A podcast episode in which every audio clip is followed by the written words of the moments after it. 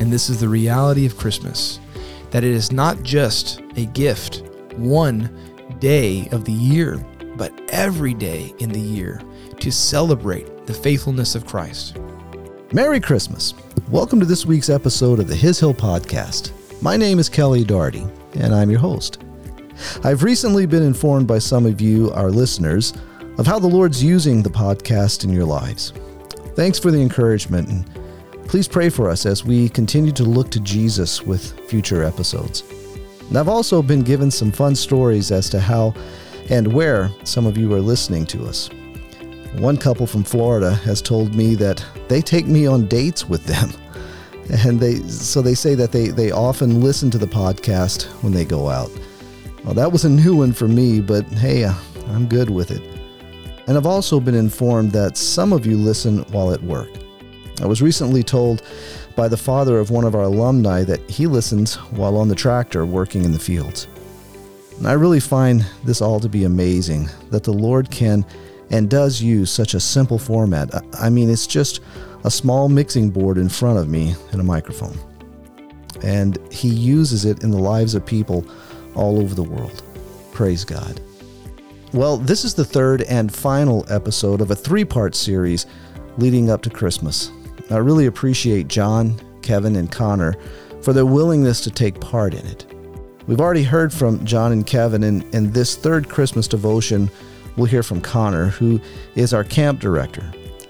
And since Connor Patterson has kind of become our resident church historian and he's already led us in several devotions using our history, he's decided to stay in that lane for this Christmas reminder. In it, he will share with us of the love of God as found in Christ, and that this love should be seen in us toward others. He also wants us to be mindful that this reality is not just for Christmas, but throughout the year as well.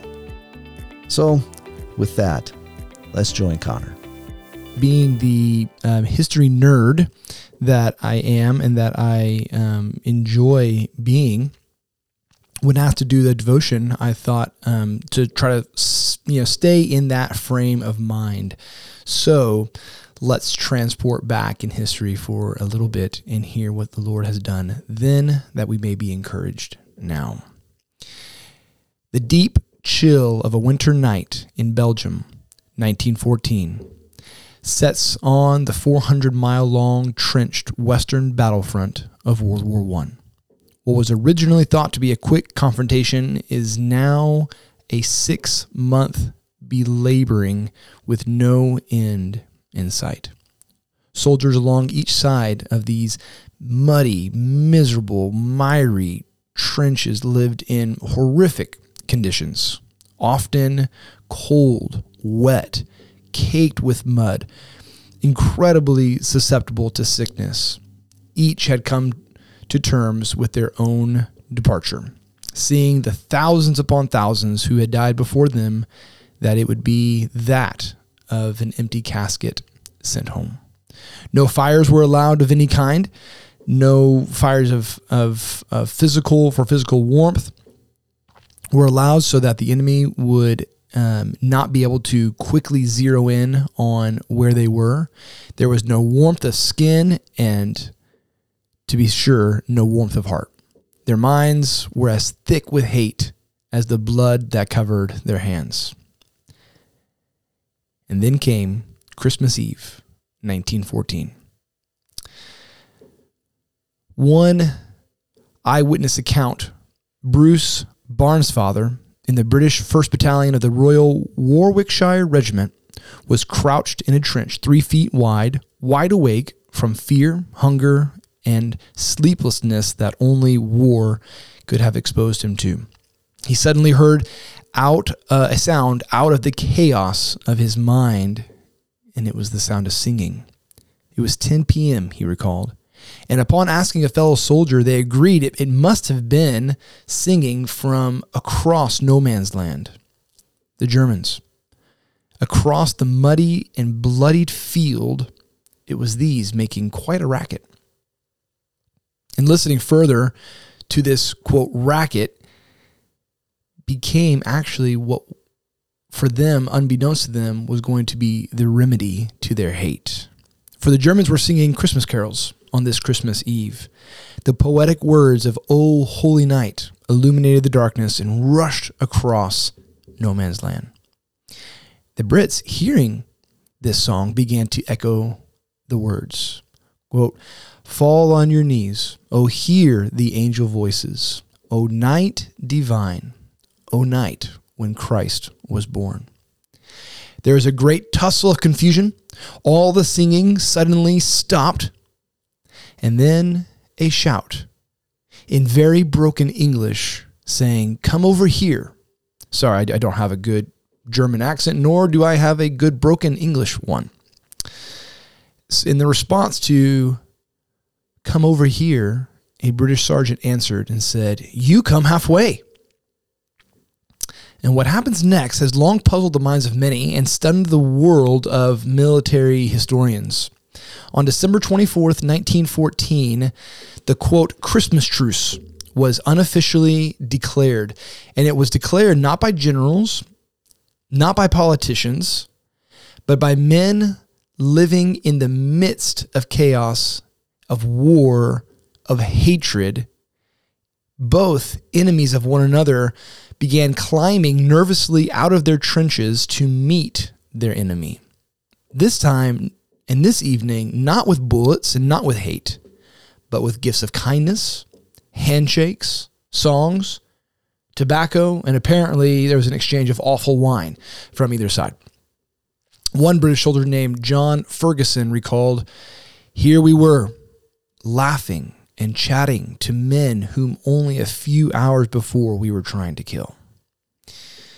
A night of harmonious joy ensued within this context of hate, a moment of kindness in a war that had not seen this kind of killing in history, and a lesson of Christ in a world that was defined at that moment by chaos.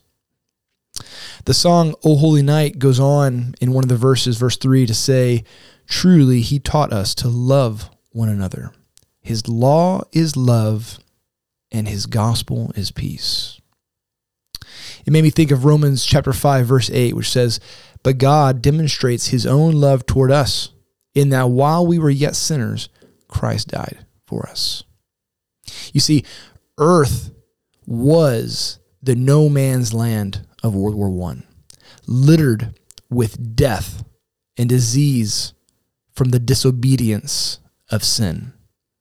And into this no man's land, this dark, this chaotic void, the Christ, the Messiah, Jesus himself steps in, exemplifying the humility and kindness of God by stepping into this void, by stepping into this chaos, this no man's land, and he himself giving his life as a ransom for the many. So that we, enemies of God, could be reconciled to our Father and to know his life of love and his gospel of peace. 2 Corinthians 5:21 says he made him Jesus who knew no sin to be sin on our behalf so that we might become the righteousness of God in him. I hope that statement, I hope that phrase, I hope that verse and I hope this truth as Jerry Benjamin, all who recall him having him as a guest speaker, the words in which he would start almost every class with his prayer that we would not let familiarity breed neglect.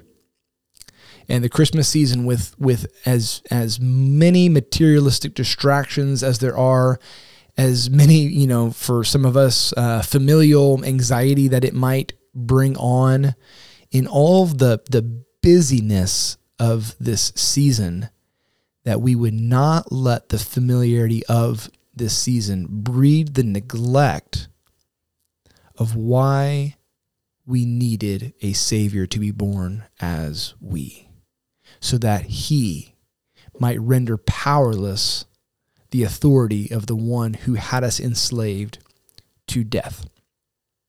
And reflecting on this Christmas truce of 1914, it reminds me of the peace and life that has been made available to us, as scripture said, enemies of God, a truce, a reconciliation that we needed to come. And this time, we don't meet halfway, but in reconciliation, we needed to come to, into the full righteousness of God, only accomplished through the sending of the righteous one.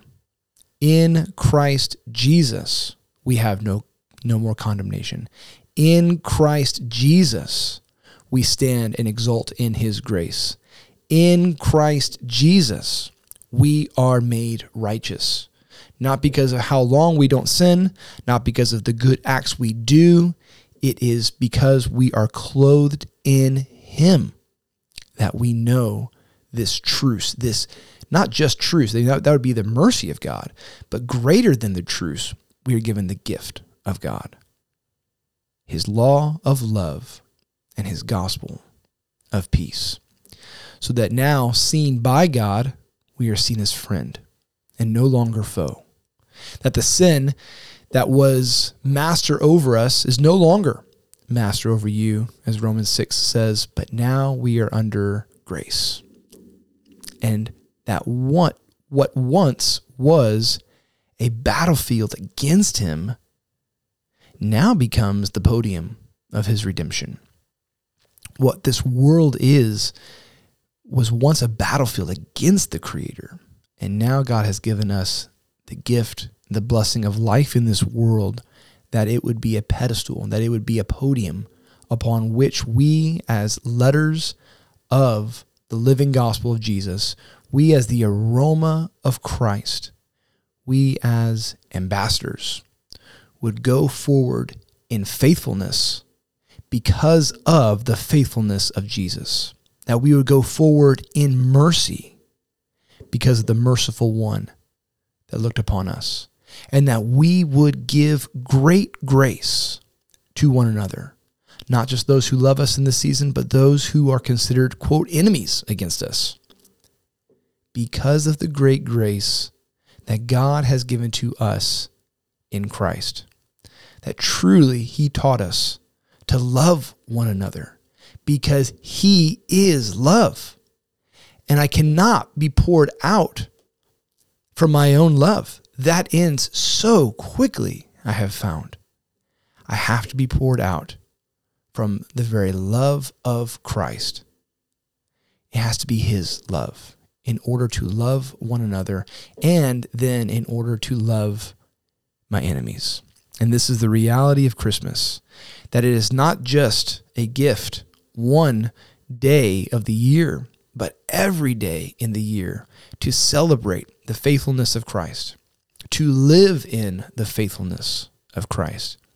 This season is just a reminder of the good gift that we've been given. And as ambassadors, the good gift not only that we've been given, but that everything God gives us is meant to be expressed through us. Nothing he ever gives us is meant to be taken selfishly. But every good gift he gives, that now through us he may share into the lives of others. We may give the very grace of God that we've received into the lives of one another. This is a lesson we're trying to teach our kids right now. You know, we fight the materialistic nature of this world, the selfishness of this world. Everything I give to Brielle is meant to be shared with Callum. Everything I give to Callum is meant to be shared with Brielle and Joel. Joel has not quite caught on to this yet, um, but that every good thing she gets is meant to be shared. May we have the mind of Christ. May we have the heart of God to step into these no man's lands of this world, this dark, this crooked, this perverse world with the gift of reconciliation that we've been given in Christ, and that we, as ambassadors of God, would reconcile others to the very love of God in Christ Jesus. Wherever that looks like for you in this world, whatever that might cost you in this world, that the cost is worth the crown of life. So, blessings. Merry Christmas. Happy New Year to all who are listening to this at uh, any place or any stage of life. Uh, you are loved by the King of Kings. You are loved by us here at His Hill, whether we know you or we don't. But most importantly, the love of God has been poured out for you in Christ Jesus. We pray that you would know His love today and in this season. Blessings. Thank you for listening to the His Hill podcast today. We hope you enjoyed hearing from our camp director and very own church history buff, Connor Patterson, and his devotional on the Christmas truce of 1914. That's all we have for you for today. Remember to keep your eyes fixed on Christ. He is the way, the truth, and the life. I'm Lizzie, and we'll see you next week.